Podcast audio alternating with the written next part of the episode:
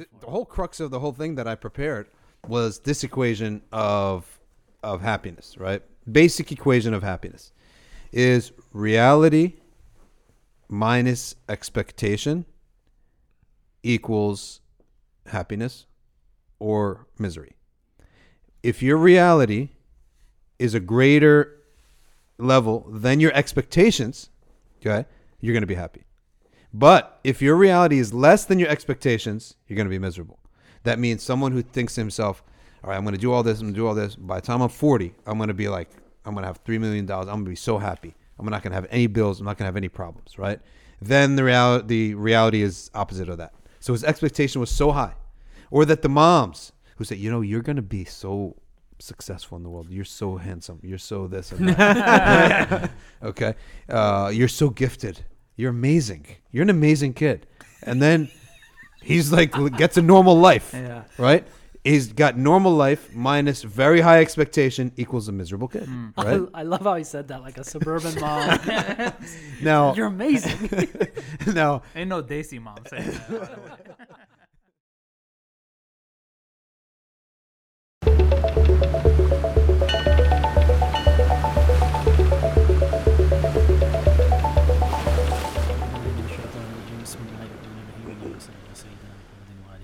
by the way. السلام عليكم ورحمة الله وبركاته. Alaikum assalam wa rahmatullahi wa barakatuh. Welcome to the Safina Society podcast. Before we get into the episode, I actually need to take the episode on a tangent to get to the episode. I like how we're starting on brand. yeah. Uh, so today we are joined once again by uh, uh, Dr. Shadi, Ilyas, and uh, Saad. So my first question is, what is virtue signaling? Can somebody define that for me? What is that? Sure. That's it's very it's it's very basic. Virtue signaling is when you publicly make a statement about something that is uh, what's widely accepted by the group you're interacting with, right? So that they'll like you. I'll, I'll give you a concrete example. Um, say you're hanging out with a bunch of uh, I don't want to use the Desis? it- it- no, because say you're hanging out with a bunch of college students, right? And you yourself don't care about fur or uh, animal abuse or whatever. Or maybe you do a little bit, but you know that these Yeah. people are like, oh my God, the poor animals, Mm. right? Mm. So you'll be like, oh, I can't, I can't stand when people wear fur, right? Yeah. You're signaling virtue so that the group will accept you. Guys do this a lot. Not, not, It's not like what all men. these brands do too, with their commercials. Right, exactly. Like the Gillette commercial. The Gillette commercial was virtue signaling at its best. Don't we call this? We call this a yet, right? Basically. Yeah, it's 100% real. Yeah. And guys do this a lot, not men, but guys do this a lot to impress women. So um, you'll you'll often see that a guy who is actually really like a low life, who's probably um, hitting girls up in, in direct messages for like uh, racy pictures or whatever, but in his public persona where he's being seen by everyone, including women, he'll be super supportive of women's rights and oh my God, harassment and Joe Biden is a terrible human being and that kind of stuff, right? But while in reality, behind closed doors, he's actually a, a scumbag. Mm-hmm. Interesting.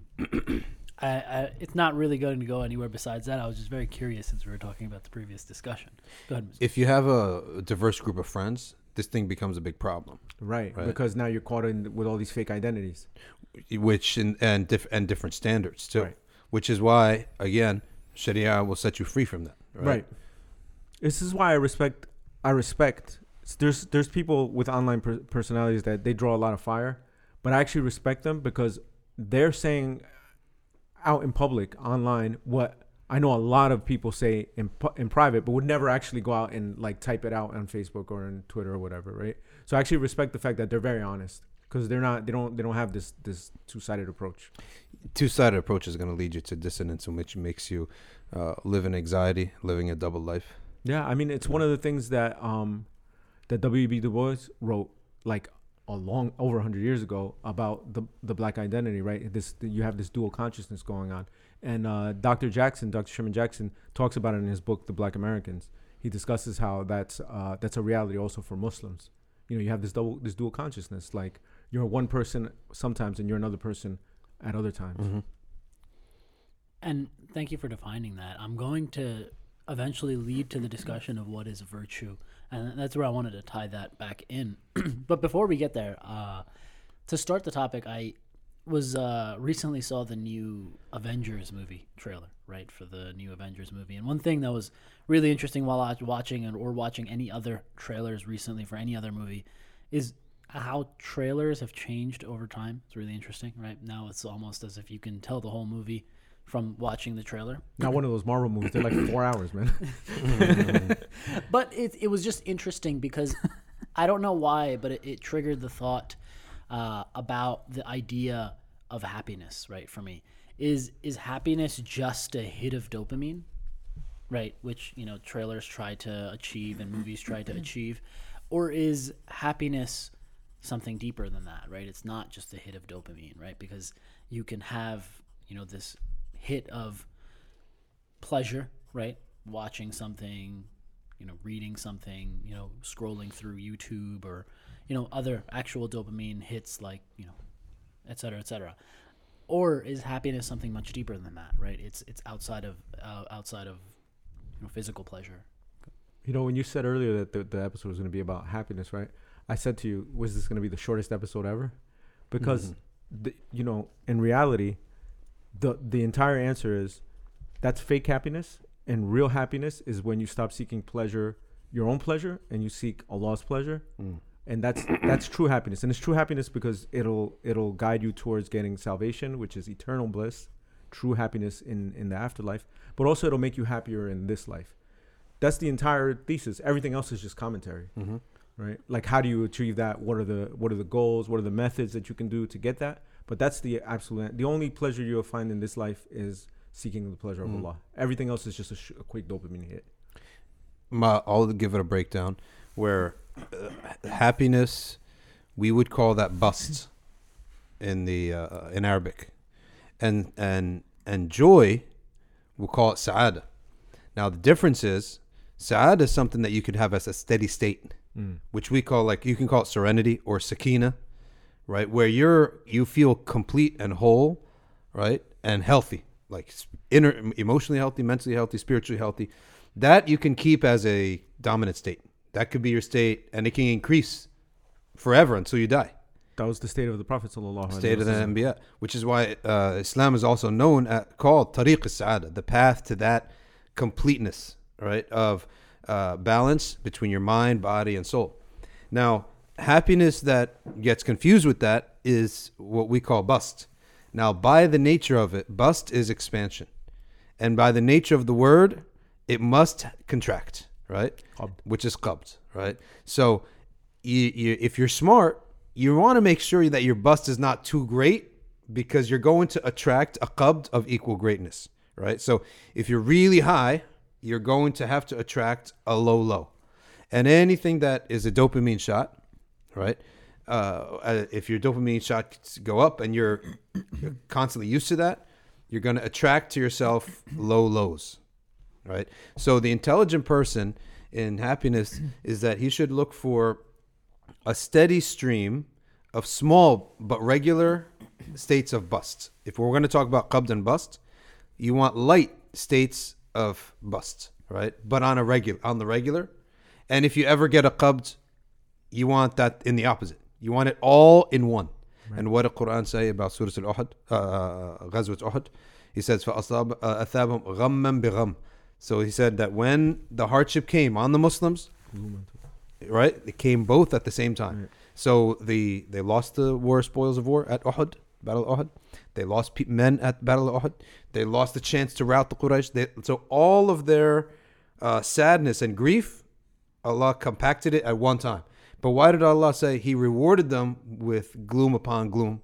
Right? It's because one gloom makes you forget the other gloom, Yes, and that's what that's why it's like standing on one nail is gonna hurt. But if you're standing on five nails, it almost like balances out. one of, one of the things that the ulama say about this the, the when you're in a state of qabd also is that this is actually a period where you should be rejoicing Mm-hmm. because it's more difficult to go astray during that time That's so true. because you're being tested Mhm. and so that that difficulty in that test it makes it makes it really difficult for you to stray because all you're doing is making dua Mm-hmm. and and making tawbah and realizing who your Lord is and what this life really That's a great point. and also that um also during the during a, a period of difficulty like that um it's also a time where it makes you more aware that only Allah controls any of this Mm-hmm. right and so if you can if you can carry that into the the state the periods of bast the Mm. good periods that only Allah grants this you won't get self-satisfied and you won't start chasing that as if like I can achieve this Totally right. happiness right? Chasing the dopamine hit. Right. and and that's an amazing point that uh, another item said when I, when my dua is answered i'm happy. When my dua is not answered i'm happier. He says because if if it's something good i'm chasing it right? So i'm the active player here. If it's something bad i'm not the one who brought it so it must be that allah brought it. So that's allah's decision and the success is my decision but the failure is from allah and what is from allah is superior than what's from myself. One of the other things that the ulama say is that this is why the elite of the righteous and the prophets above them are tested more. Mm. because they're able it's, it's the reason that they're able to handle the, the more difficult tests is that they realize that everything is with Allah and this is just the command of Allah. Mhm. and so the the most the the the thing that stresses you out the most in bad times if you don't have this kind of awareness right is why are these things happening? Mhm. why is this happening? Oh, how can i fix this?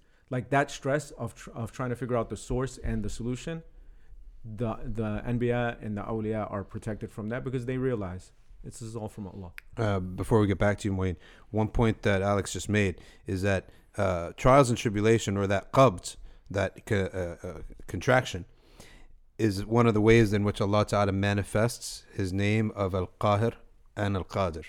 These are two massive attributes the one who is capable and able, and the one who is, has power over all things. And strength of a mu'min is not in his physical strength, it's in his belief in those two attributes. That's why the more a mu'min gets tried, the more he will result in strength. Because the strength of a mu'min is not willpower. Like willpower is one thing, it is something, but strength of a mu'min is not his anger, strength of a mu'min is not his intelligence, it's not his muscles, it's not a, the strength of a mu'min. All those are different types of strength. But the strength of a mu'min is his belief in Allah's ability, right?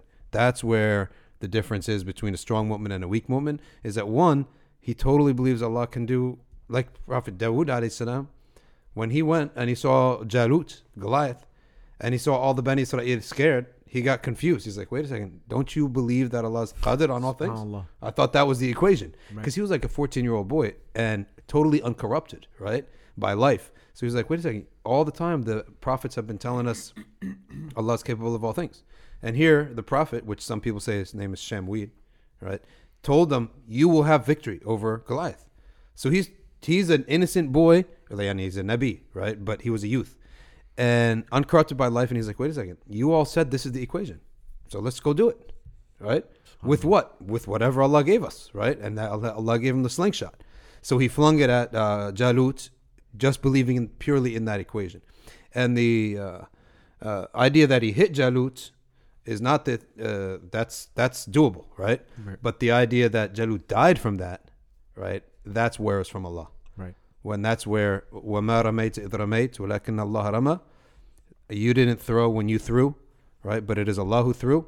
That ayah came down for the battle of Badr, but the likeness of that statement is for Prophet Dawood as well. SubhanAllah. Yeah. So So, my next question is, you know, Yeah. in terms of the idea of happiness, Mhm. right? Is happiness just an emotion?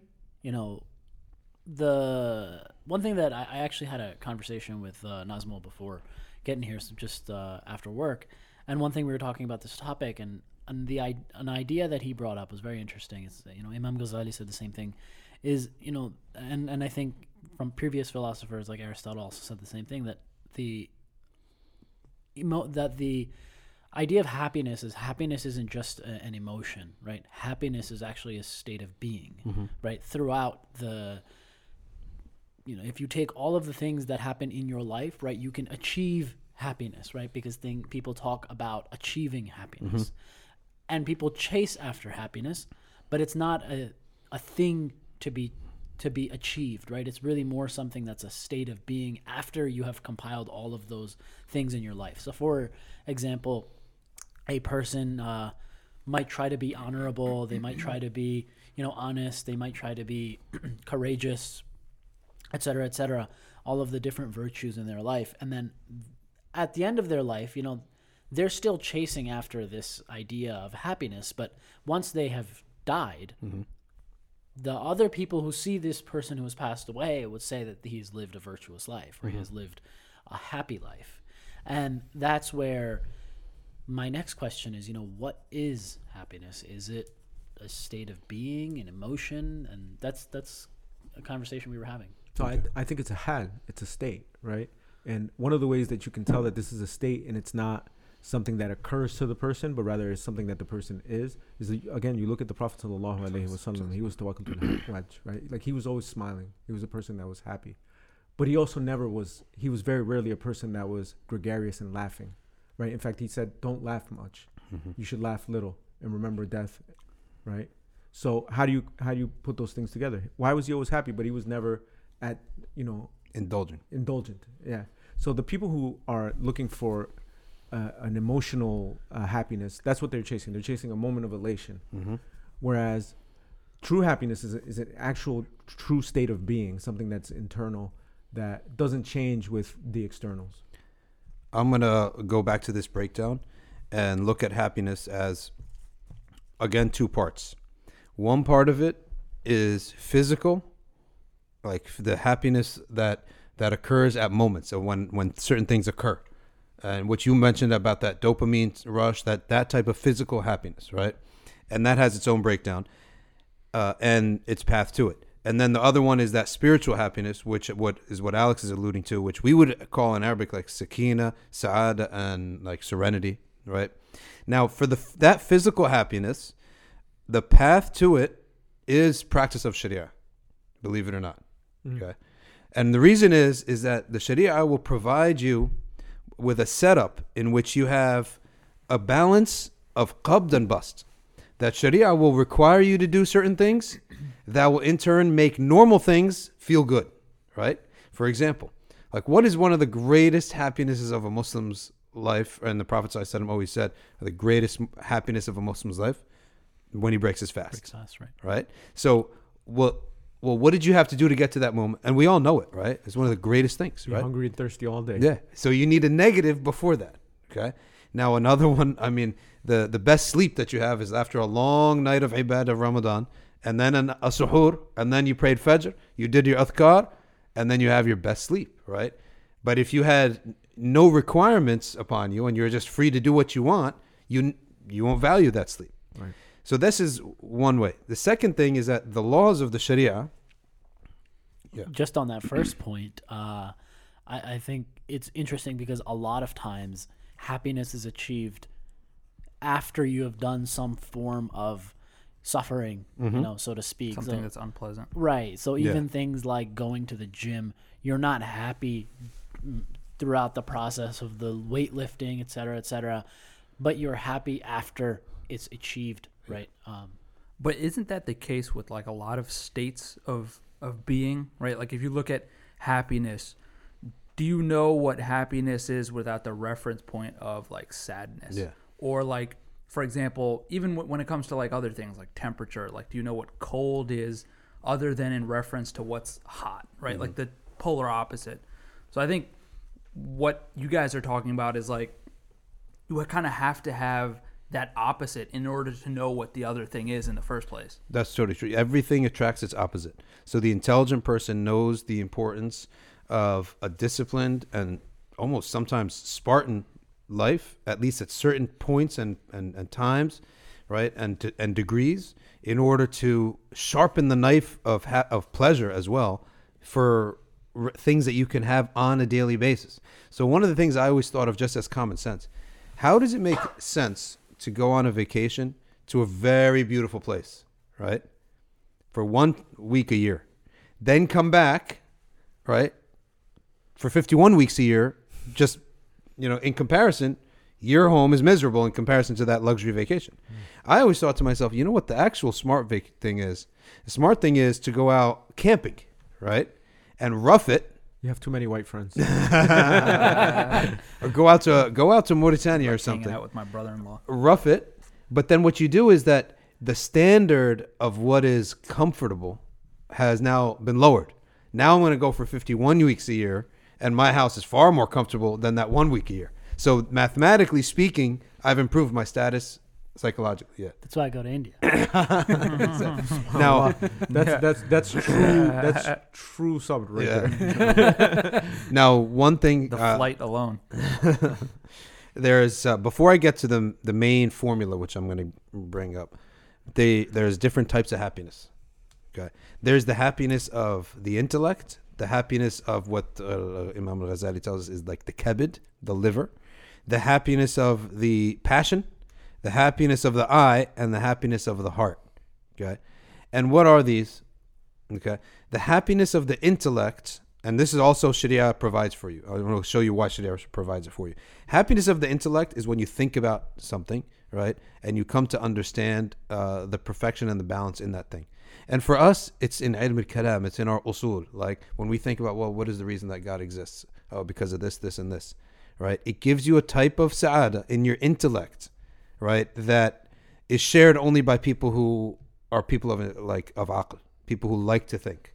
Like mathematicians, when they look at the beauty of a formula, Mm-hmm. and we don't understand it, but we can clearly see that they're happy. Saad understands it. Yeah. uh, they they reference to someone who who, uh, Imam Al Ghazali says your love of your imam, of your madhab, is of this uh, this uh, this type of intellect because you look at his usul and you're like, wow, this makes total sense. Okay, so that's what that's that first love and happiness. The second happiness is the happiness of the shahwa, which is of your lo- uh, your passions, and that's the love you have for your wife. Okay, the happiness with the spouse is a different happiness than while re- reading about your your your sheikh or your field or your discipline, right? Then he says, then there's the happiness of the kebid, which is the liver, which is the happiness, the tenderness you have for the chil- children or relatives, or the tenderness that there's no there's no sexual attraction, right? But there's that type of unique love for the next generation or for the youth. the next one he says is the happiness of the eye, which is that your eye sees beautiful things, right? Mhm. Like you, you is love for beauty, something just for the sake of its beauty. Like why do you like flowers? Oh, If anyone likes flowers, why do would you like like birds of paradise, which is an amazing flower, right? It looks like a bird. Be, why would you like birds to begin with? Why would you like to go to you know see these things just for the sake of the beauty of it, right? Right. Uh, there's no function. So the aql one uh, is like the function, uh, or the the abstract. The kabid is the children. The shahwa, the passion, is the wife or spouse. The ayn is of beauty, and then the love of the qalb, which is the remembering the source of all this. La ilaha illallah. And that's why, right, when you think about when the Sharia tells the Sharia tells us when you study Kalam, you realize everything makes sense. When you're living upright and you're lowering your gaze and you're having a, fa- a family and you have bir al walidain, good relations with your parents, right? You have all those loves. Sharia protected you from yourself, from destroying all these things. And then when you realize, well, who's this from? If it wasn't for Rasulullah to pass on this message, it wasn't from Allah. So then you love them with your soul, with your heart, because they're the, the the cause of bringing you all of this, or the creator, for in the sense of Allah. Yeah. So where does the love of maybe it falls in the love of the eye, but where do things like love of food, you know, love That of would be like love of the the the, the, the, senses. happiness Yeah. of the shahwa, passion. passions? Yeah, the, the food and uh, spouses would be of the passion. And by the way, um, the ulama say that the love of the spouse is not of the dunya. Th- Is not of the dunya. The love of the food of a righteous person who invites you is not of the dunya. The love of beauty, also, as, as insofar as it's halal, is not of the dunya. For example, you have, let's say, um, I don't know, a, a home, right?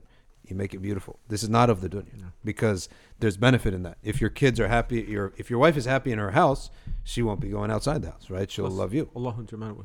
Ah, Allahu jameel jamal. Yeah. What I was gonna say is uh, there was a an excellent point that you made at the end there that the Sharia is it protects us from ruining all of these things. Yeah. Because any of that outside of the Sharia, It's it goes from something that's rewarded to something that's vile.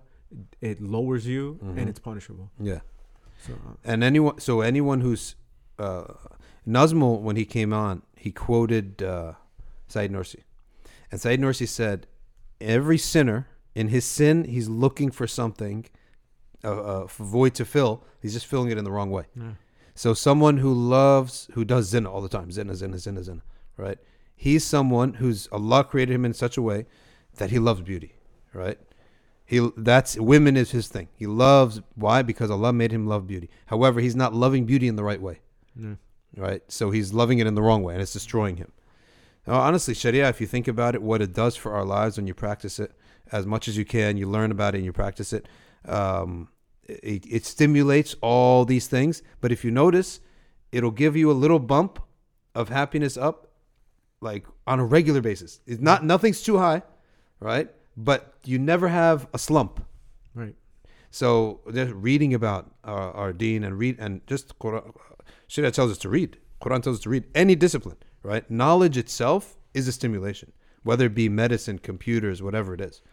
But if you go outside of the bounds of Sharia and you start studying things that are harmful to you, Yeah, it's going to destroy you. it destroys you on the The same thing with women. The same Yeah. thing with food. The same thing with any of the things that we love. Like even the the idea of the the the love, the happiness of the eye. Right. Mm. There's so much you could look at that's halal. Yeah. Just stay away from the haram. Even though the haram is everything that's promoted. Oh, There's a one guy just as a joke.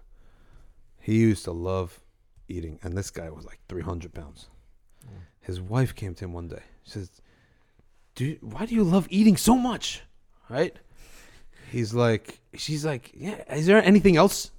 He's like, he looks at her. He's like, "There are many things that I love. This is the only one that's halal."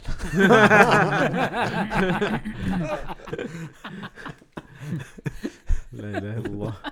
She's like, "I'll bring you a second plate." Bring you four plates. Um, so there is a an ayah from Surah Al-Insan. Inna hadha kana lakum jazaan wa kana sa'yukum mashkura. That it, it's um, it will be said, you know, onto before these are lines where Allah subhanahu wa ta'ala says, you know, all of the things that you'll the inhabitants of paradise will receive. And, Mhm. and this line, uh, Inna hadha kana lakum jazaan wa kana sa'yukum mashkura. And it will be said, indeed, this is for you a reward and your effort has been ap- appreciated. Mhm. Right, the word mashkura um, that you'll have appreciation in Jannah, in Jannah, right? And I think this idea of appreciation, it's uh, it's what many people, it's what we seek as human beings, right? The tr- true appreciation is from Allah Subhanahu wa Taala, right? To be recognized for the the the the righteous actions that you have done, and it's really interesting uh, that I was when I was reading it is the, the word mashkura, the the root of it is shukr, right? Mm. That happiness, even in this world, is gained through shukr Mm. right? When you're thankful and you have gratitude towards you know allah subhanahu wa ta'ala and even people itself people themselves you know that's where you actually attain this appreciation yourself. So it's, it's really interesting. Uh, so that was my next question which is you know is happiness or rather not happiness pleasures those ups and downs as you were talking about are those necessary in life and why are we looking for them Well, they're totally necessary. The ups and downs in life are totally necessary. But as we said, that the um the ideal is that all the downs are compacted into one time, right? One nasty storm, and you get it out of the way for the next decade, right, or whatever. Uh, those are necessary because in those Allah Taala reminds us that all of what we're doing, like our sa'i, our own action, we have to remember and never actually believe, as Allah continues to give us success, that it's coming from us. Right? That's the first thing. And when we believe that, some people have this attitude like, oh, this is like almost like sounds like almost astaghfirullah azim, but like obnoxious. Like I just want to remind you, it's not from you. This is not the this is not the real. That's the what what Allah is doing by showing you this. He is actually making your life easier by showing you you did not need to do all this. You simply had to do what you could and ask me for the rest. Right. Right. So, literally, I'm not even kidding. That uh, marketing, for example, salespeople have to go around and run around. Right. You can't forget there is Allah Ta'ala who can whisper into the who can command malaika to whisper into the hearts of the people to come to you, right? To, to, to love your product, to love what you're doing. So what so if if your efforts will lead you to be imbalanced or uh, to go into prohibitions, the remembrance that Allah is in complete control of this whole thing will keep you in balance and will actually relax you. You know, Ibn Atta he says he says that one hikmah who says, "Oh human being, why are you exhausting yourself?" Right? What he means is he doesn't mean don't work. What he means is you don't need to work beyond your bounds. You don't need to break the balance of nature. You don't need to break the balance of life. You just need to do what you can do, do your job right, and then know that Allah is there to fulfill what you can't. I think this is a tremendous point. Um, you know, I see that a lot of times when um, my observation is that a lot of times people who who feel frustrated with the Sharia, fr- frustrated with the Deen, and sometimes even go outside the bounds of it, it's because they're seeking happiness of their own pro- of their own production, uh, Production. production right? Mm. Like of their own they're trying to create the, the happiness for themselves. So they're like whatever it is right? Like oh um i'm not gonna marry a muslim. I don't why why do i have to be limited to muslims? Because i can't find a muslim that that that makes me happy. Mhm. so i'm gonna go to non-muslims. Well okay the the problem here is that you're not relying on allah. Mhm. and you're relying on yourself and you're trying to create happiness in your life rather than relying on allah and expecting allah to create that happiness for you. Mhm. or like taking a job that's haram or dressing in a way that's haram or whatever it is. Mhm. the point you made is really interesting because as we see all across the world, especially amongst Muslims, you see this sl- shift towards this loose liberal uh, mentality of relying on material rather than relying on Allah subhanahu wa ta'ala, right? And that's why you see even other countries, you know, predominantly Muslim countries sliding towards this idea of, you know, wanting to be like the West, wanting to be more material, wanting to be, you know, you know, a lot of foreign parents send their kids to be doctors and engineers rather than be, you know, uh, you know, ulama, et cetera, et cetera, right?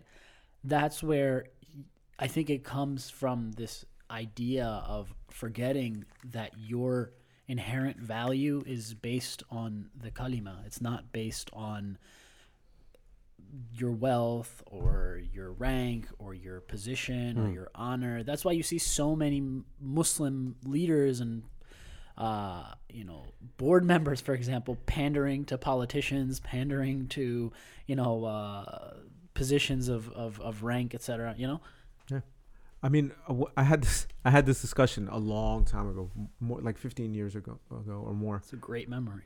with uh with this this guy who was visiting from Saudi Arabia and he was hanging out with some of our friends and uh, we were just discussing the state of ulama in the Muslim world and I was like, well, yeah, this is because everybody sends their kids to be engineers and doctors. He was an engineer, and uh, he was I was like, everybody sends their kids to be engineers and doctors, and nobody sends their smart kids to become ulama. And he goes, yeah, well, how who's gonna how are they supposed to make a living if you Mm. do that? And I was like, from Allah. Mm. Who's gonna who's the who's al razak? Mhm. And he was like, he just sat there and he was like staring, like I don't know what, to, he, like he didn't know what the response, Mm. what to say about that. But it's true, like you have to rely on Allah. Yeah. All of this is from not having to tawakkul. There's another point that yeah, Just one more thing. Mm. Uh, To that point, you know what's from not having to tawakkul? yeah.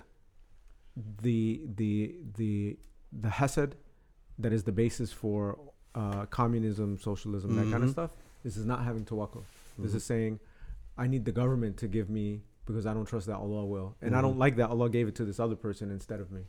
Communism is such a it's uh, the Marx's thought. You can clearly see the massive gaps that he has, Yeah. the envy that he has, and the inability to trust in in anything beyond the human being's own thing. We're gonna get the government to steal from the people that Allah made wealthy Yeah. and give it to us because we don't Yeah. like the decree that He made us for. Subhanallah.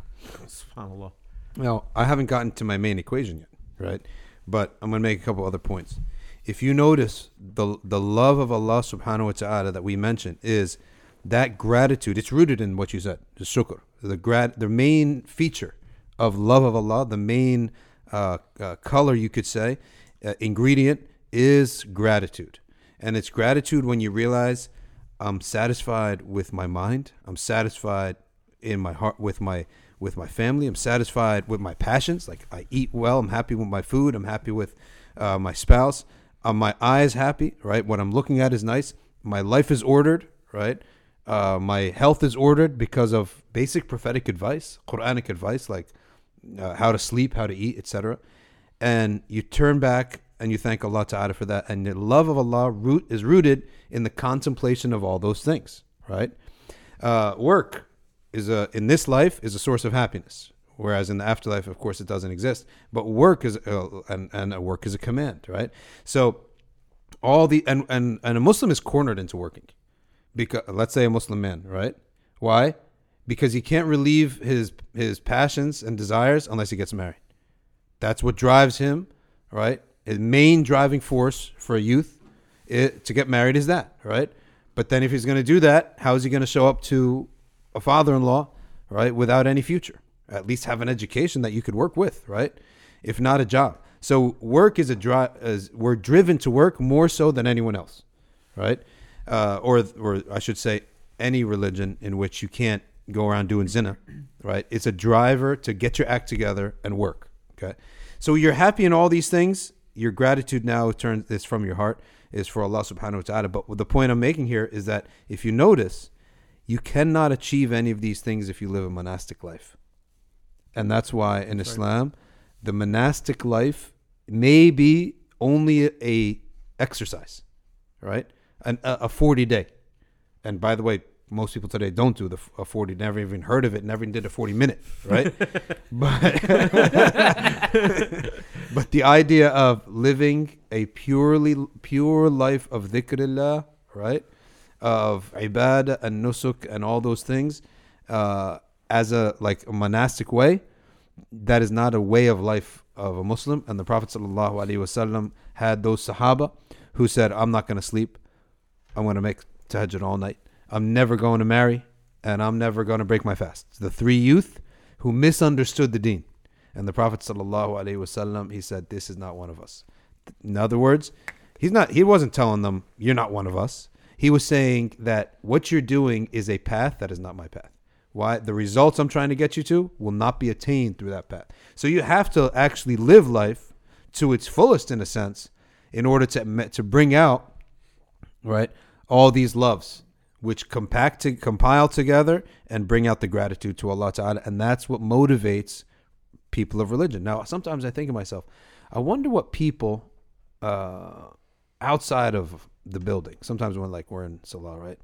Regular dude, those people that see me in soccer practice, the people that see me at uh, the different stores that I go to, the regulars that I see, the neighbors, like they don't see us doing. I wonder what would they think. Like we're doing Ramadan, ta- Taraweeh, Tahajjud, memorizing Quran. What would they think of this, right? They're probably thinking, what drives these people to do all this religious devotion? Well, what drives us is this is our equation, and we're thanking, right, the one who gave us all these ni'am, right? And by the way, last point before I go to Moeen, the absence of someone to thank and a way to thank them, right, is torment. Yes. And that's what I think Yes. the atheists are living in. and I think you know I can't speak about the the dhikr and the worship, but I mean I can just quote from anecdotal experience that I think what other people find interesting about religious people, hmm. right, especially grounded, properly practicing religious people, is the balance that they have in hmm. life, right. The, the the temperament with which they are able Yeah. to hold themselves to conduct conversations and we've seen it amongst you know other folks that we know right who especially who are very uh, virtuous as we could say and I think you were saying earlier, right? Virtuous people are actually very balanced people. Yeah. Uh, so take the example of something I was thinking about earlier. Take the example of someone who's courageous, right? When you think of the idea of courage or you think of the virtue of courage, it's actually not someone who's, you know, the opposite of which is recklessness, right? So if you were to see, let's say, uh, you have a cur- you have a someone who we consider a virtuous man. He sees someone getting you know beat down in an alleyway, right? Courage doesn't ne- you know courage necess- might not necessarily say that you know that person goes and you know beats down the other guy. That's kind of reckless. What if that guy is you know has a gun or a knife or something else? I think a virt- uh, the balance between you know someone who's courageous versus reckless and, and a virtuous person who's in the middle is a person that recognizes that hey you know I'm courageous in a certain situation, which is I have the ability and I have the you know strength to go and help this person and take this uh, you know other person down and and and and simmer down the situation and fix it. You know, a reckless person is someone who who goes and knows he's going to get beat down and shot and he's going to get killed and the other guy's going to get killed right? That's where and that's just one example of courage. I think you can draw that same you know analogy across all other virtues right? A virtuous person is someone who's kind of grounded right or, or she he or she is grounded right in the middle of things right? That's totally true. And I was saying right before we started is that uh, these days it just so happens that every time I turn and I'm dealing with someone uh, who is you know balanced and virtuous, there's either one of a couple things. Uh, either they're from the east and they have some tradition out outside of like the Western tradition that they've they have, or but when they're Americans, they're always like church going, right? They're either either Catholics or maybe some other denominations. But uh, this is what I've noticed. I keep noticing it time and time again that the people who are attached to their churches, and I'm saying this in the North, in New Jersey, right, where the churches might not be preaching some of the hateful messages that are coming out of, let's say, the South. So you might have them very virtuous people, but Right. they're brainwashed on the issue of Islam, right? Well, here they don't do that because there's more concept of like diversity, et cetera, and be friendly and stuff. So that stuff exists in the churches here as well. Uh, so the combination is actually suitable because they're not fully full of hate towards Muslims, and at the same time, they have this grounded, you know, personality, very polite, right? Uh, they got their family, uh, you know, uh, uh, together, right? They don't consume drugs or alcohol, and if they drink, it's not like a lot, right? Uh, they don't definitely don't do that to push away their pains, right? They'll go back to the church for that. So I keep finding that, and I keep thinking to myself, Subhanallah, the people that I just relate to the most, uh, they're these days, they're religious Christians, and I'm telling you, when it comes to akhlaq, even better akhlaq and balance of life than the loose or liberal or not practicing Muslim, right? Which is, I'm not saying they're superior with the sight of Allah, because anyone who says La ilaha illallah Muhammad Rasulullah has a rank with Allah subhanahu wa ta'ala. But I'm saying as a balanced and stabilized person that I could actually trust to sit down with, right? W- with with children and not and feel that they're going to say something out of line or anything like that, it'll be them. Yeah, I think that's that's absolutely true.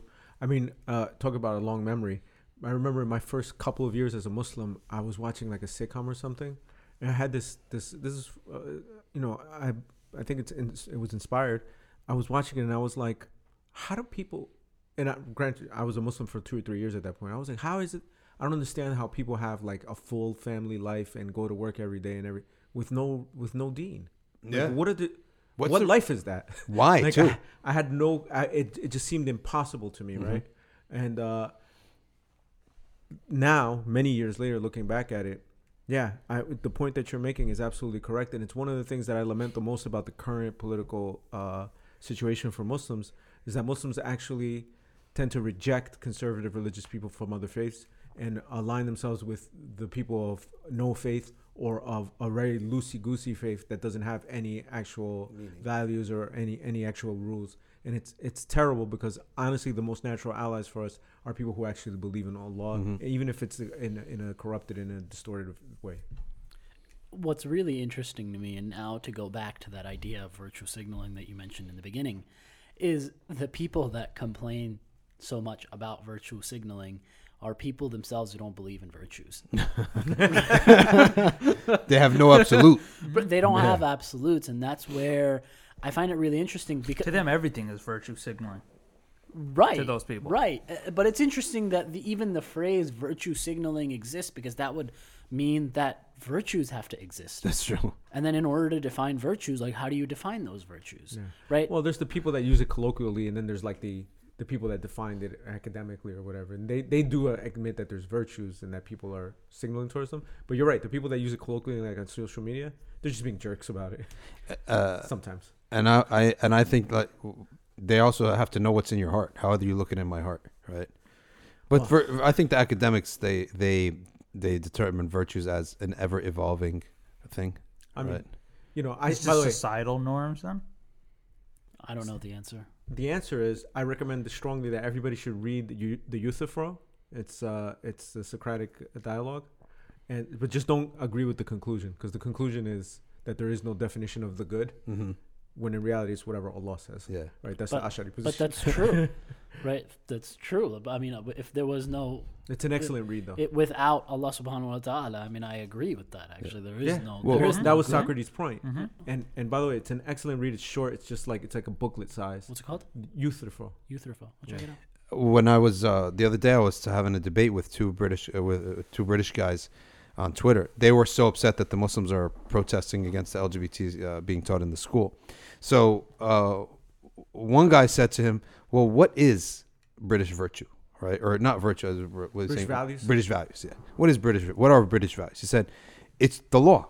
Right. okay. I said, okay. It's like we democratically elect people, right, who make laws, and that reflects what our values are. He's. I said, okay. So, and then we follow them. That's what being British is, right? Because the majority decided that we're going to get in in line with that. So I said, okay.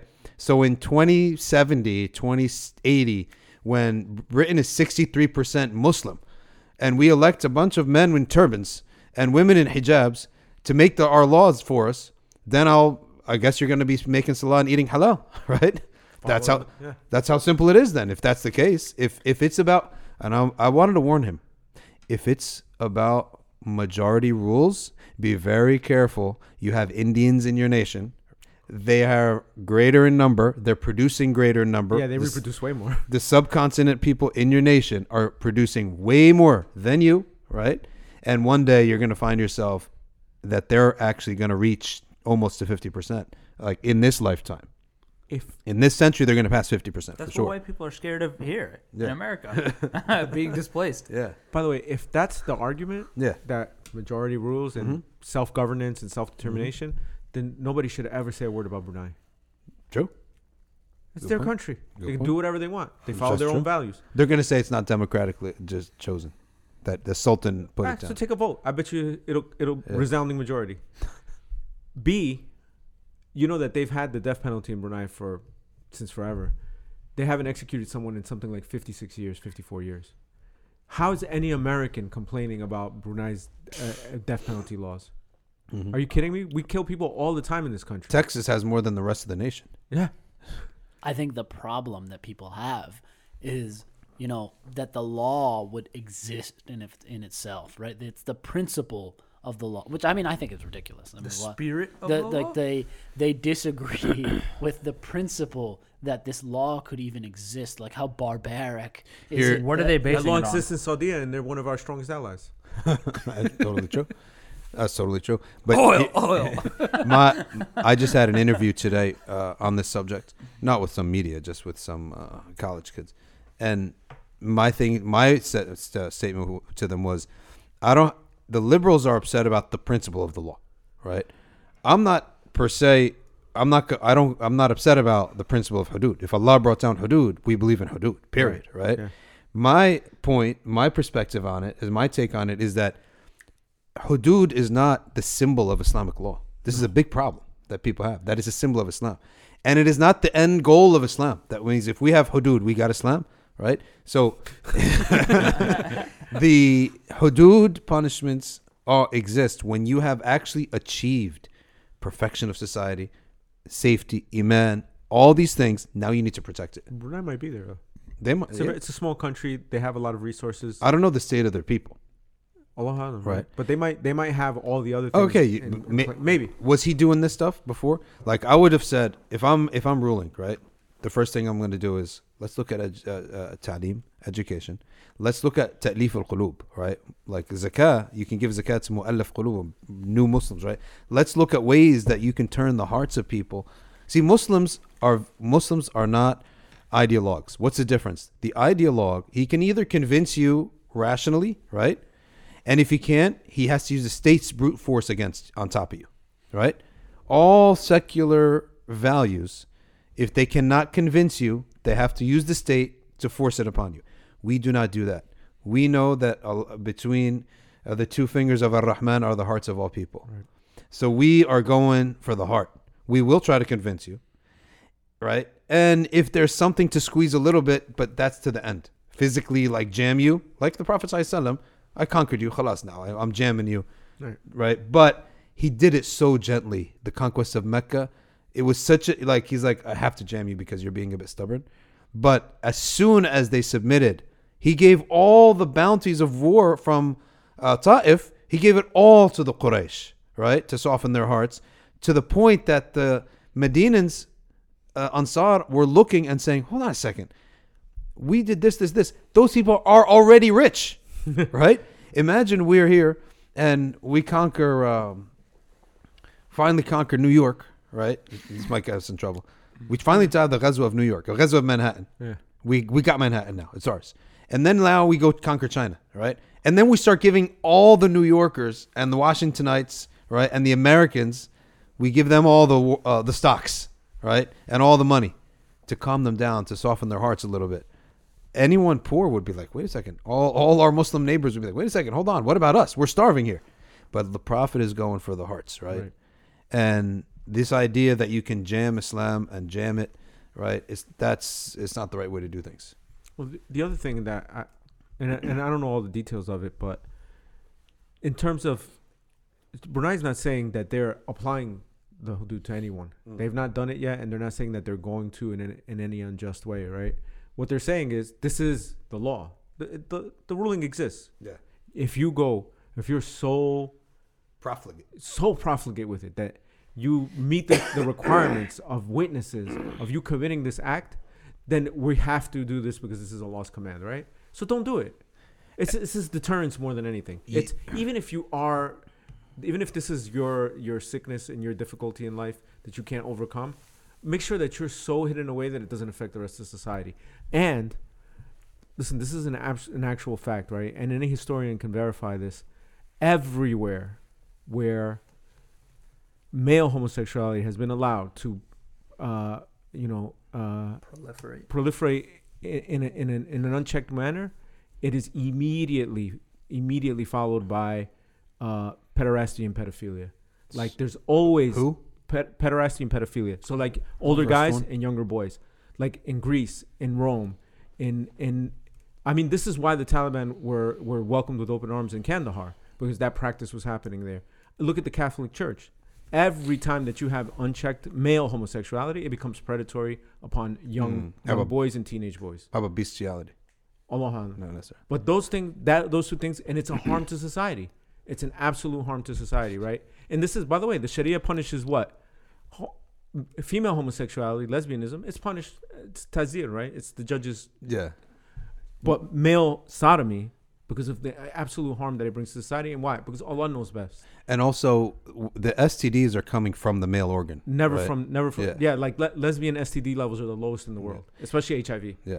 And the funny thing is that uh, we were away, and Tammy usually reads me the news, and uh, she re- she reads me the news. She's like, she's like, oh, by the way, there's an interesting story here, and Sultan of Brunei, uh, he says he's now fed up with with the uh, corruption of morals. So he's apply- establishing hudud. right? I was like, this guy, uh, and we. I know his relationship with religion is like he loves he loves Deen, but he also loves dunya, right? Sure. And he loves uh, extreme extremes in dunya. That's what right? happens when you're a trillionaire. Yeah, when you're a trillionaire. so uh, I was just laughing. Like he woke up and he just said, "You know, I'm fed up, hudud, right? I'm fed up." I mean, he's probably at that age where you start going to the masjid more. Yes. And he's Some like, listen, I, go, I'm, told pray- him." I'm going to the masjid all the time now. I'm reading Quran. I'm about to kill all these like uh, all these people with the fasih. Uh, it's Um, funny. Someone is that in that situation when you're fed up and you can just write a law, right? Or establish a law. He's law. the boss. Uh, we went off topic, but yeah. yeah, and but I haven't got it's, my. it's related to it though, right? So all of this is all of this is like people chase happiness in the wrong ways, Mhm. and there's consequences. Yeah. Yeah. And so the, the the one thing that I'd like to bring up, since you did bring up the the the lavish nature by which the Sultan did live, living lavishly, and I don't doesn't even have to be lavishly, but acquiring dunya, right, isn't a bad thing, right? I mean, let's say, uh, for example, y- you mention, you know, like let's say that you like a certain brand of computer, and you go out and buy that computer, and you do receive some version of happiness when you purchase it, right? And you bring it home and, and you're and you're happy that you have it. That's not haram, as you mentioned, right? Not not only is it not haram, and that's that's that's halal, that's allowed, right? Uh, when I go and I purchase, you know, a five dollar like coffee in Philadelphia, that's unnecessary, but that's allowed for me. It's not something that's that I've done that's wrong or or, or haram, and that's where I, I'd like to bring that balance in and talk about that, right? Which is there is allowed happiness. I mean, I don't know what, if you call that happiness or what you call it, but there is certain things that are allowed. Uh, that's a great point, and I think that we should we should all look at we we always talk about, and I hear in the dialogue a lot, and discourse a lot about. It's not haram to have a lot of wealth, but don't have too much that it's excessive, that it distracts you from ibadah. Both of these are only looking at the surface of material. The correct way to look at it is uh, you should ask for the barakah. And that barakah, it may come with a lot of material and it may come with less material, but what you need is neither that, this material, uh, a lot of this or a little of that. What you need is the barakah. And there are two extremes, which is the monasticism of the church fathers and the Protestant ethic of the Protestants, right? The Protestant ethic, this idea of go out there, work all day, and if God loves you, He's going to give you the Especially money. the Calvinists. Yeah.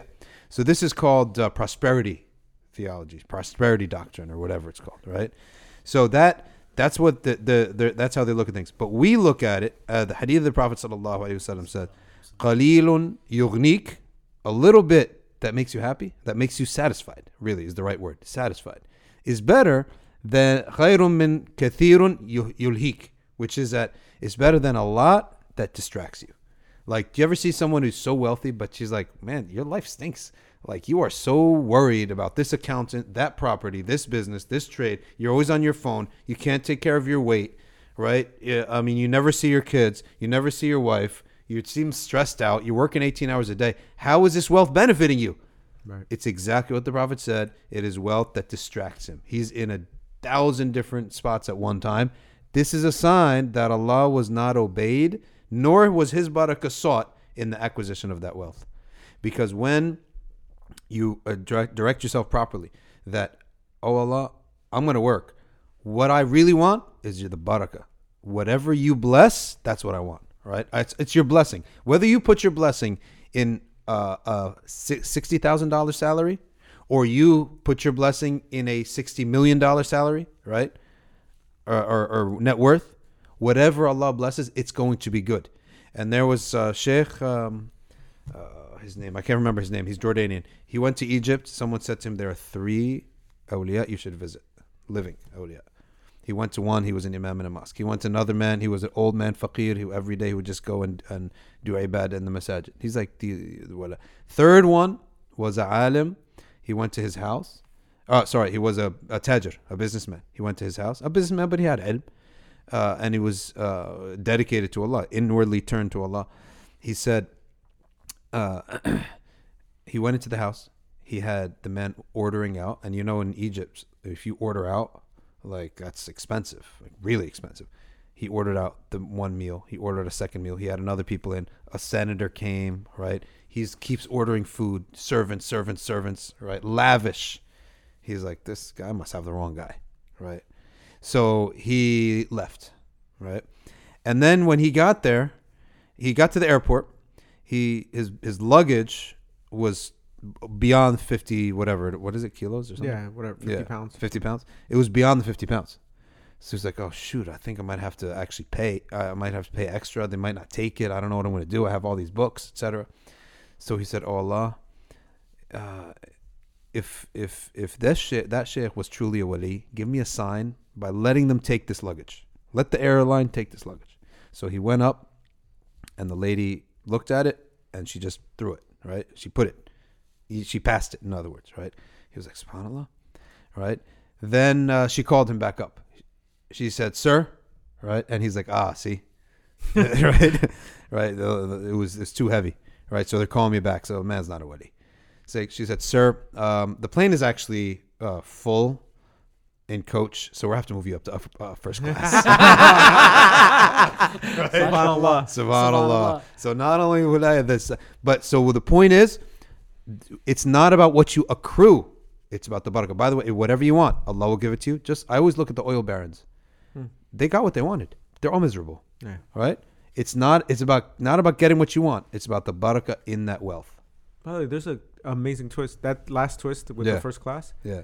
This is a proof against anyone who thinks that uh, luxury and wealth is a sign of, of of you know greed or Mhm. something haram, right? Because anyone who's ever flown on a plane, if you if they called you and they were like, "Oh, we have to bump you to first class," you would never be like, "A'udhu billah, astaghfirullah azim." You'd go, "Alhamdulillah," and Exactly. you'd, be, you'd have shukr, Yeah. and you show gratefulness to Allah for this ni'mah. So what's wrong with someone having Yeah. more of that?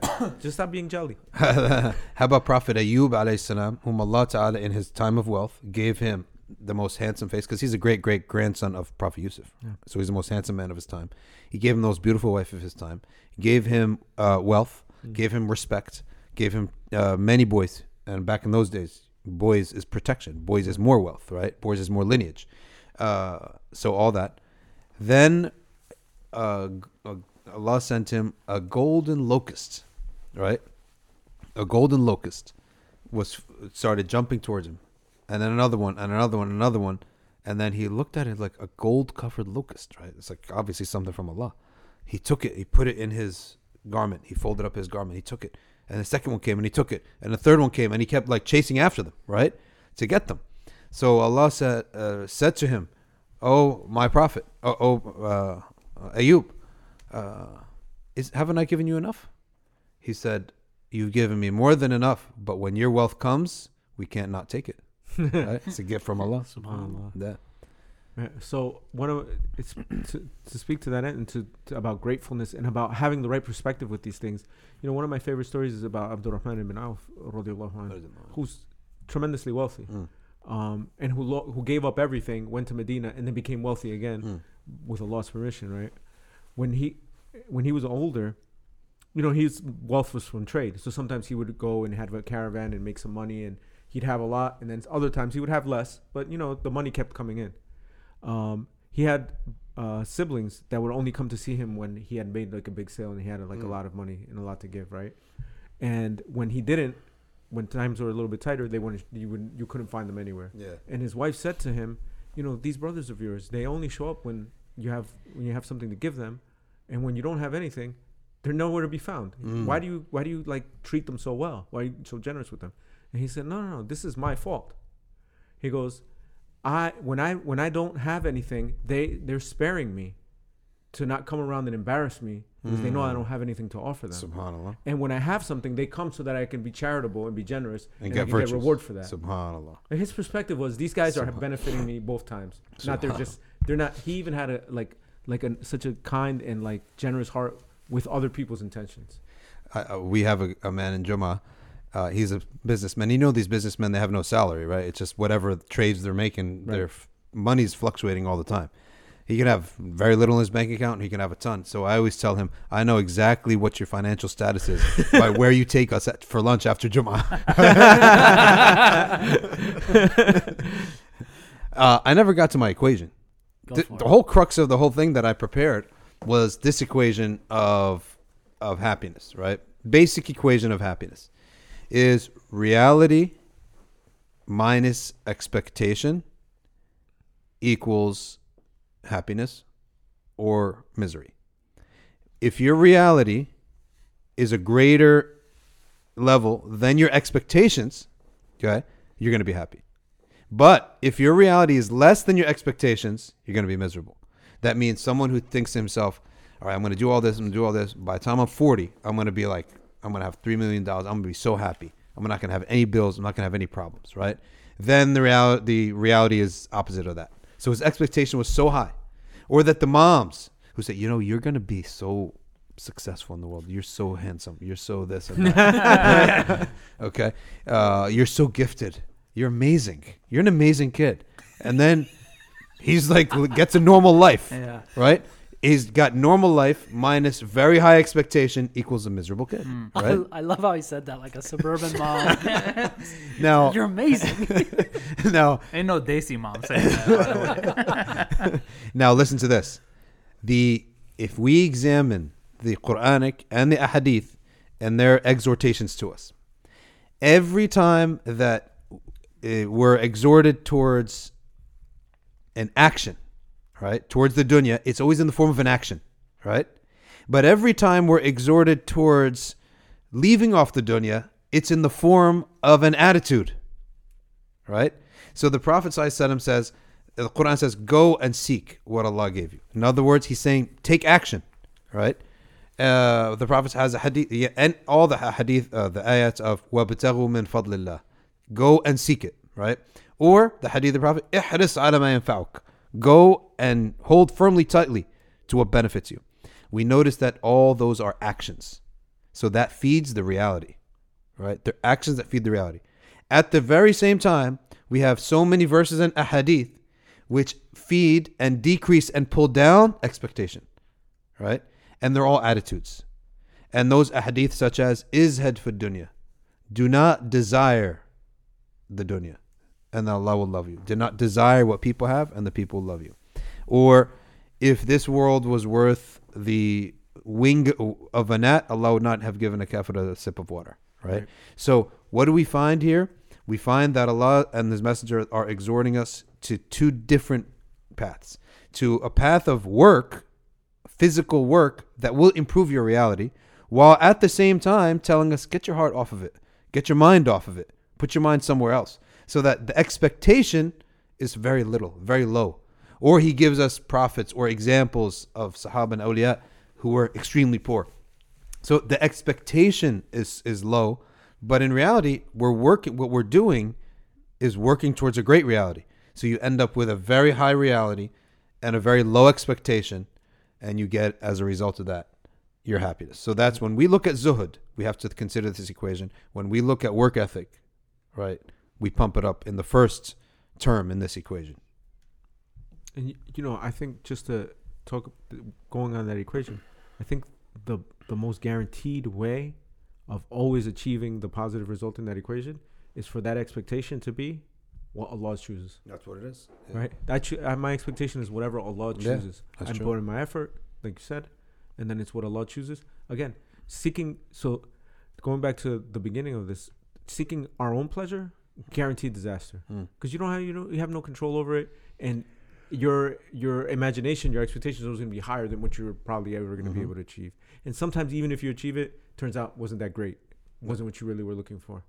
But if if you're if you're seeking Allah's pleasure, then everything that comes it'll be Mhm. beneficial, and you'll be you'll have true happiness rather than the ups and downs. I have a psychological take on on this too. Is that actually um, the thought about something in this world is more pleasuresome than having it. Right? I think in most cases that's Yeah. the case. I have Uh, that, uh, that's so much a case. They say that I mean, in when when we study, uh, w- w- I, I bring it brought it up in my talk. The idea of like Skinner back Skinner box mechanics, right?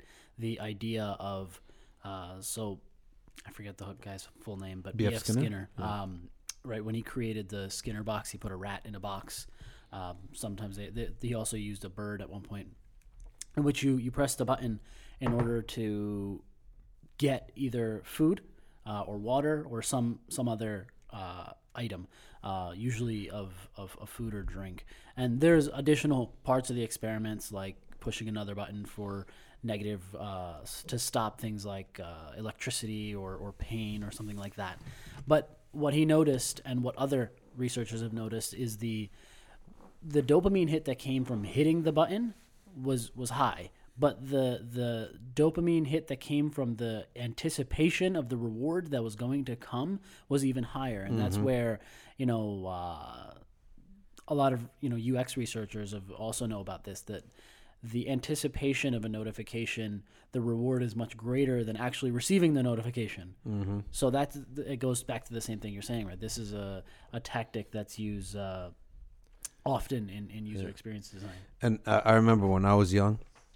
Hold on, Alex is showing us um, something. it's a it's a picture that I keep on my phone Is that the, the listeners. Trix bunny? It's the Trix rabbit, Yeah. and he's gotten he's finally got the cereal oh, right, and he's eating it. And then there's Yeah. the, the the the the dialogue bubble above his head says, "I wasted my life." Yeah, He finally got it. yeah. It's like uh, Wasn't that great? Wiley Wiley Coyote when he finally gets the uh, The the, uh, the the, road the Roadrunner, right?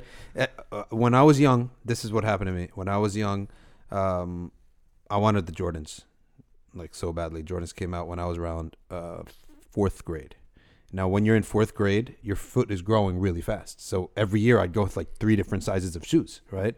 So my mom said to me, she's like, I'm not paying uh, uh, for Jordans when your foot is growing this fast. And she said, be patient. When your foot stops growing, I'll get you Jordans. So I had to go to Payless Shoes, right, to get my shoes. You can get some Right? Gordons. Gorton's. That's what they were selling, those fake Jordans. But finally, the day that I got my Jordans, right? And literally, you know, like you're a kid, right? And and I'll, back in the day, the NBA was like so awesome, and you're watching these games all the time. You're living NBA, and uh, I could not believe the day that we were going to get the Jordans, that we got the Jordans, that I put them on my feet, right?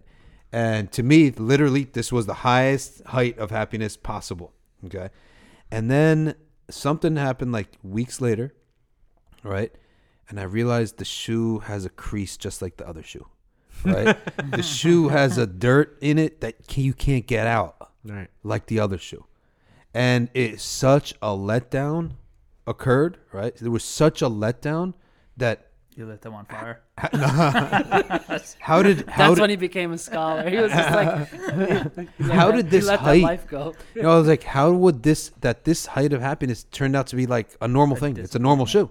Like how could he's like Michael Jordan thinking of him like some kind of like, you know, This how hap- could his shoe be like This happens every time you get a new a new Mhm. car, Yeah. Right? Or I knew anything. I knew anything. Yeah. But with cars, it's like you, you just got it and you're like so happy You and get you used drive it. it. And you're like, Yeah. and after like two or three, months, you won't even notice it, but you'll be like, it's just a, It's just a you car. don't care about it anymore. It's totally t- it's so uh, all of dunya is fani. Yeah. And you talked about turning to scholarship. I'll tell you when that happened. And what that happened was that uh, in uh, later years in high school and college, you're always looking for something to stimulate. You're always looking for something to do. But you guys remember how Sunday nights is like the most miserable night of the week, Still right? is. Then, but and I don't know if that's changed with mobile phones and constant stimulation. But there was actually times when the game would be over on a Sunday, playoff game or something like that, and you're wait, looking forward to it all weekend. And then Sunday, the game is over about 5 p.m., 6 p.m., and literally, for me at least, like literally, like darkness, depression sets in, right? like, what do you do after the game is over, right? And all you have a few hours before you sleep, and then you have those two few hours from 5 to like 9 Think p.m. your misery. is is a time to think go to school now. yeah, that's all you think about for four hours. And I thought to myself, you know what? The reason I tortured myself was because I took myself up so high, right? To something that's going to let me go, right? The game is going to be over. So it's going to let me go. So why am I investing my emotion into this? And that's when I actually started to look at the Quran. And I would feel happy reading the Quran. And I thought to myself, I could do this anytime, right? Allahu Akbar. this is something that's never going to let you down because you could do this anytime. So if I could psych myself to make myself happy with something that I could do every all the time myself, right? Then uh, uh, it's smarter. Yeah. And this goes into uh, the this goes into the uh, verse that I was going to actually recite next is one of my favorite verses. Alladina amanu wa tatma'innu qulubuhum bi dhikrillah. Bi dhikrillahi tatma'innul qulub. Right? That only by the that those who believe and whose hearts are assured reassured by the remembrance of Allah. Mm. Unquestionably, by the remembrance of Allah, hearts are yeah. assured. Right? That you know that tatma'inna, right? Or uh, and which I'll ask you about next, right? The the nafsul mutma'inna, right? The th- this assurance, it only happens by the remembrance of Allah. And Alex, you were gonna say something. I was Mm. just gonna add something to what Dr. Shadi was saying that Iblis is hip to that game though, because now they have Sunday night football. Well, that's what that it ends is. at like eleven thirty. Yeah, that's well, that's what I'm saying is that back in the back in the day, and m- many listeners might not know this. Literally, if you re- if you wanted enjoyment of dunya, the product was not that great, right? No. The product was limited. If you wanted dunya, you got dunya a couple hours on the weekend, right? You got to look forward to it Friday night, maybe some Friday night. Look forward to it all of Saturday, right? And then Sunday they put the show on, right? Whether it be a game or whatever, and then you know, like all products, some products weren't that good. And the product of Dunya, Shaitan's product, at that time had a gap. Mm-hmm. That Sunday night gap was so miserable, right? That uh, you realize, I don't want this product anymore, right? So you leave it off. But uh, dhikrillah, that's something I could do all the time. Well, now you Right. can get entertained all the time. And that's the problem. That's why I said, that's why I said that It's all on demand now. That's yeah. That's why I said that uh, this might not apply today because people, you know, they could they have their mobile phone and 24 hours a day distraction. In terms of like on demand and entertainment content i mean there's so much oversaturation of the content and you're not waiting that people actually just tune out i mean I, I know i have myself when people ha- had to wait like one week for an episode to air that anticipation you. of the episode actually used to lead to a lot higher viewership than Totally. it does today now people will turn on some random episode on netflix you know fast forward through half of it Yeah. uh, skip to the next episode The No value, value. is diminished. the value is diminished right now it's just like I- i'm and, and i hear i'll ask Saad directly do you even watch tv anymore because uh, like it's just by based on the oversaturation of like content and tv shows and movies it's just you just don't even feel like watching anything anymore It's it's to the point where it's like nobody watches TV anymore. Like your entire life is that, right? right? It's not. It's like before. It's like, oh, this is TV time, Yeah, right? Like I sit down, I'm gonna come back from work, come home from work, turn on the TV, watch it for like an hour. The show comes on, and it's not gonna come on for another week. Now it's like literally, I could watch it at work. I could watch it when I come back from work. I could watch it in my bed. I could watch it when I wake up. You could watch anything at any time. So there's no like there's no like oh do I do does somebody watch TV anymore? It's like your your life is like the, Yeah. like TV basically at this point. You And- know, and all of for, it. for a lot of people, Yeah. yeah, For- for- YouTube. yeah, you're And- surrounded by it. uh, so it's getting late so i want to close do you have last comments i wanted to ask you about the the mutmain Oh yeah. it's- Oh, uh, the itminan is a gift that, uh, and this is why um, comparisons between the mu'mineen and other faiths or other religions should not be made because Allah subhanahu wa ta'ala has guaranteed exclusive, an exclusive gift to mu'mineen. بالمؤمنين رؤوف رحيم ألا بذكر الله تطمئن القلوب that only for the believers rafa and a degree of rahmah which is com- a very deep compassion right uh, is for the believers. Only for the believers. And secondly is ala bi dhikrillah only by the dhikr of Allah after you have believed in him properly and remember him the hearts find tranquility.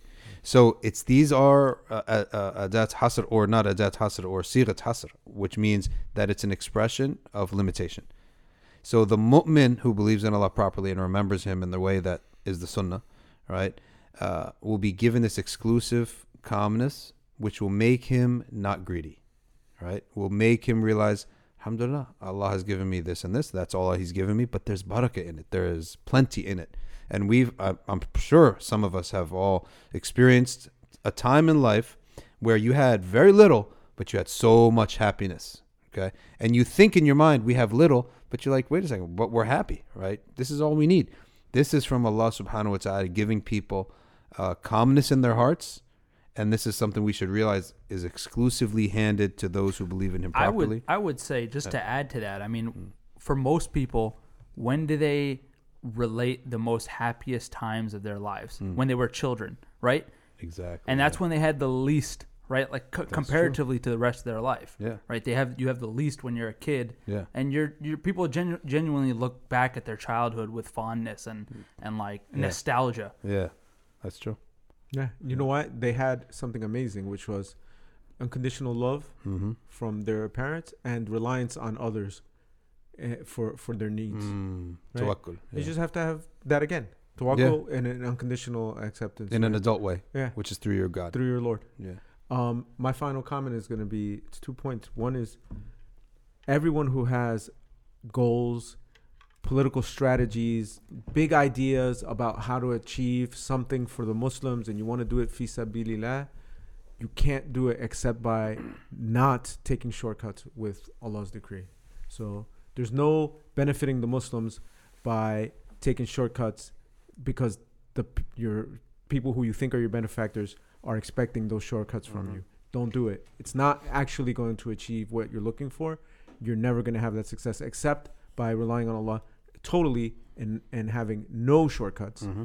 And conversely, all of us who see this happening in our in our community, especially here in the West, also rely on Allah because Allah's will always the victory will always be from Allah. So again, don't push the boundaries in challenging these things, but rather rely on Allah, stay within the bounds, and you'll see that you'll have tawakkul Mhm. and uh, uh, that you'll have tawfiq because the tawfiq is only from Allah. In and inshallah, in this way, if both people, if both sides do that, they'll find some some unity upon the deen of Islam. إنما يتقبل الله من المتقين. Allah only accepts the action from the muttaqin. That means Allah Ta'ala will not accept a means that is not pious. and in Allah Jamilun uh, or uh, in Allah um, uh, Tayyibun la yaqbalu illa tayyiba. Allah is uh, wholesome, virtuous, right? Mm-hmm. He does not accept anything except that which is wholesome and virtuous. He will not accept a method, a means of work, right? That is uh, low, filthy, imbalanced, etc. I think that's a wonderful point that the in Islam, you know, we don't believe that the ends justify mm-hmm. the means. They yeah. don't. Uh, just because something good might happen based on your lie or your corruption or your in haram money or your haram actions, that does not justify the ends that will come about, even if they are good. And and we say about that, you'll get you'll get what you want, right? But you won't be happy with it. Yeah. You'll get it, but it won't make you happy. You'll get it, but it'll lead you astray. And Allah doesn't need you to bring about success that He's bringing about Yeah. by circumventing the rules that He gave you Yeah. in order to achieve anything. Like it's the most ridiculous thing ever. It's like uh, an ambassador, right? You need to serve my interests, right? Go serve my interests, right? And you're going around and, and, and bullying people, messing around and, and being a fool, right? And and breaking all the rules and making them look like a look bad, your king look bad. And it's like, wait a second, just do your job. Yeah. Do it exactly what I said and go home. That's it. do your job. If I need to bring a military, I'll bring my military, right? To get the job done. But you go make your statement Exactly. and go home. So, all right, inshallah, we're going to wrap it up. So, thank you. Jazakumullah khairan. Uh, Assalamu alaikum wa rahmatullahi wa barakatuh. سبحانك اللهم وبحمدك نشهد ان لا اله الا انت نستغفرك ونتوب اليك والعصر ان الانسان لفي خسر الا الذين امنوا وعملوا الصالحات وتواصوا بالحق وتواصوا بالصبر والسلام عليكم ورحمه الله